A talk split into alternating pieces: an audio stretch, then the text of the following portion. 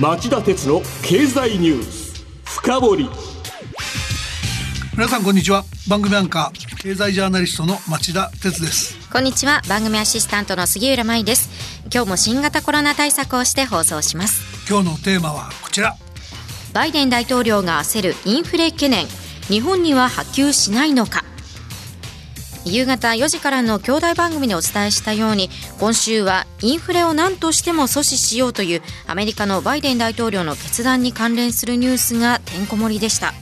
えー、季節の話ですがアメリカ人にとって、えー、11月下旬のサンクスギビングの、えー、休日から12月のクリスマスの、えー、時期は特別な時期なんです。えー、離れて暮らす家族のもとを訪ねる旅に出る人や親しい人へのクリスマスプレゼントなどを求めて財布の紐を緩める人も多いシーズンで個人消費の大半が集中する時だからです。そんな時期に危機的なインフレが襲いかかったりガソリン価格の高騰に見舞われたりしたら経済政策に非難が集中するのは明らかですよね。でそういった面ではバイデン大統領が対策を焦る気持ちが、まあ、全く理解できないということでもありません。とはいえ全体像はじっくり検証する検証する必要がありますよね。それほどバイデンさんが怯えるインフレ懸念日本への影響はどうでしょうか？そうですね。日本はバブル崩壊以来インフレとは真逆のデフレ経済から脱却できないのが長年の悩みです。よほどのことがない限り、まあ、ものすごいインフレになるような確率というのは、まあ、それは低いと思います、ただしアメリカがインフレ対策を強化すれば日米の金利差が拡大して円安になる可能性が大きいのは事実この円安かつてと違って円安で恩恵を受ける企業がめっきり少なくなった日本にとってむしろ大変な苦境になりかねない問題もあります。あの私は先日実施された原油の国家備蓄の放出のニュースを目にしましてこれってどういうことなのかと気になっていました。そこで町田さんに番組でぜひ解説してもらおうと思ったわけです。今の内外の経済の読み解き方を町田さんいつも以上に優しく解説していただけますか？はいわかりました。努力してみますそれではお知らせの後じっくり深掘ってもらいましょう。町田鉄の経済ニュース深掘り。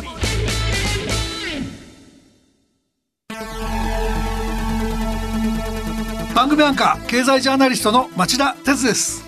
アシスタントの杉浦舞です。金曜日午後4時からは1週間の世界と日本のニュースがわかる町田鉄の経済ニュースカウントダウン午後5時35分からは経済ニュースをとことん掘っていく町田鉄の経済ニュース深掘り。そして午後11時からはエコノミストにじっくり話をお聞きする町田鉄の経済リポート深掘り。金曜日にこの3本を聞けばあなたも経済エキスパートに早変わり。就職活動でも強い武器になりそうです。金曜日は忙しいあるいは聞き逃したという方も大丈夫。ラジコなら1週間いつでも聞くことができますまた公式ツイッター町田鉄の深堀三兄弟もぜひ検索してフォローしてください。激動する時代の中で確かな視点を持つためにも町田鉄の深堀三兄弟ぜひお聞きください。今日の深堀田さん。まずバイデン大統領が心配しているインフレがどういう原因で起きる可能性があるのかというところから説明してください。はい。あのアメリカの市場関係者の間で今よく言われている原因は3つあります。はい。原油価格の高騰半導体などのサプライチェーンの混乱そして雇用コストの急騰です、うん、まあ3つとも企業活動のコストを押し上げて値上げを呼びそういう企業が増えてインフレになるという見方で共通していますではまず、まあ、私も気になっています。原油価格高騰からお願いします。はい。あの原油はアメリカヨーロッパ中国が、えー、新型コロナ危機で落ち込んでいた生産活動をいち早く再開したため世界的に需給が逼迫した結果だとされています、まあ、だからバイデン大統領も日本政府も大いに慌てましたよね、まさに私が気になっていたのはそこです。冒頭でも言いました。石油の国家備蓄放出のニュース、まあ、オイル事情、まあ、私詳しくないんですけれどもこれは果たしていいことなのだろうかと直感的に思ったわけです。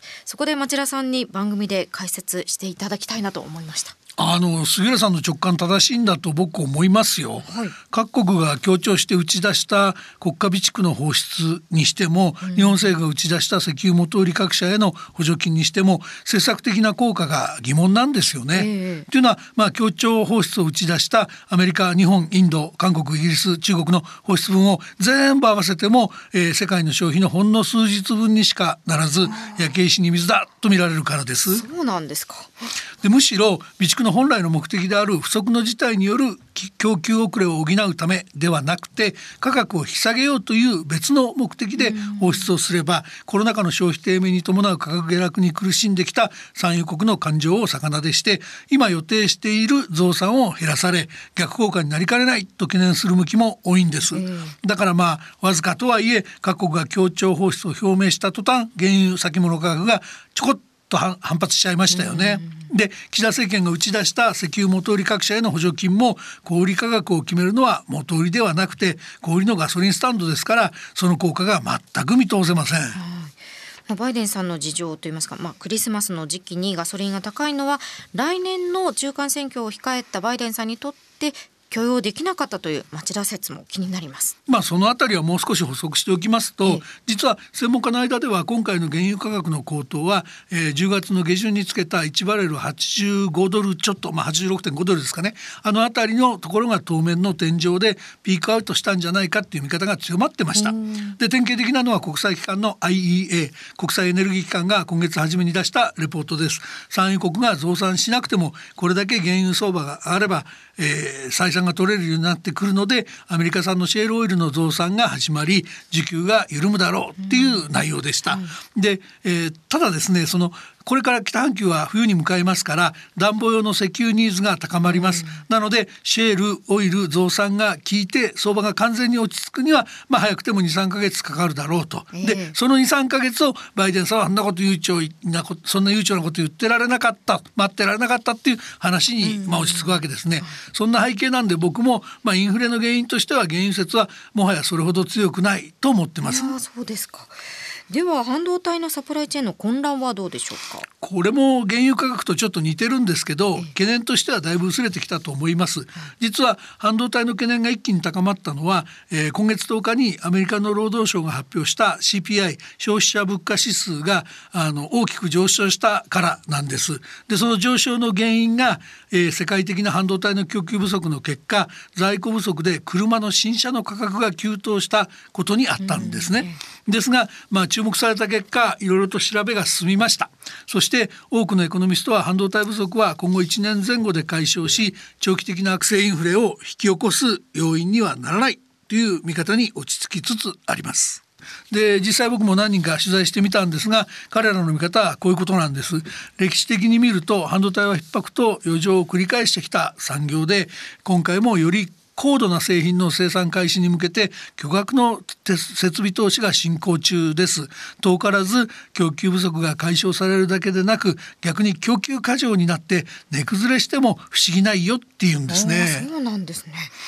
では三つ目の、えー雇用コストの急騰はどうでしょうか？これも過ぎた懸念なんでしょうか？うんまあそうだといいんですけどここは実はこれはもう一回エコノミストたちが最も懸念している問題です、はい実はこの事例かつて実際に発生したことがあるんです1970年代から80年代にかけて世界各地で賃金が高騰して物価全体を押し上げその物価高騰がさらなる賃金の引き上げ要求を招く悪循環を生み出しました。そのことが彼らの脳裏にあって、まあこれは、えー賃金と物価のスパイラル上昇なんて呼ばれています、はい。で今回アメリカやヨーロッパではコロナ危機に一応の区切りをつけて経済活動を再開してからかなり時間が経つのにかつての労働者が仕事に戻らず労働需給が相変わらずタイトなのでこの問題を懸念する向きが多いんです。まあ、ひとたび悪循環の兆候が出てくればアメリカの FRB だけじゃなくて ECB b ヨーロッパ中央銀行や BOE イングランド銀行もすかさず、えー利上げに踏み切りインフレの芽を摘む動きに出る可能性は極めて高い状況にあります。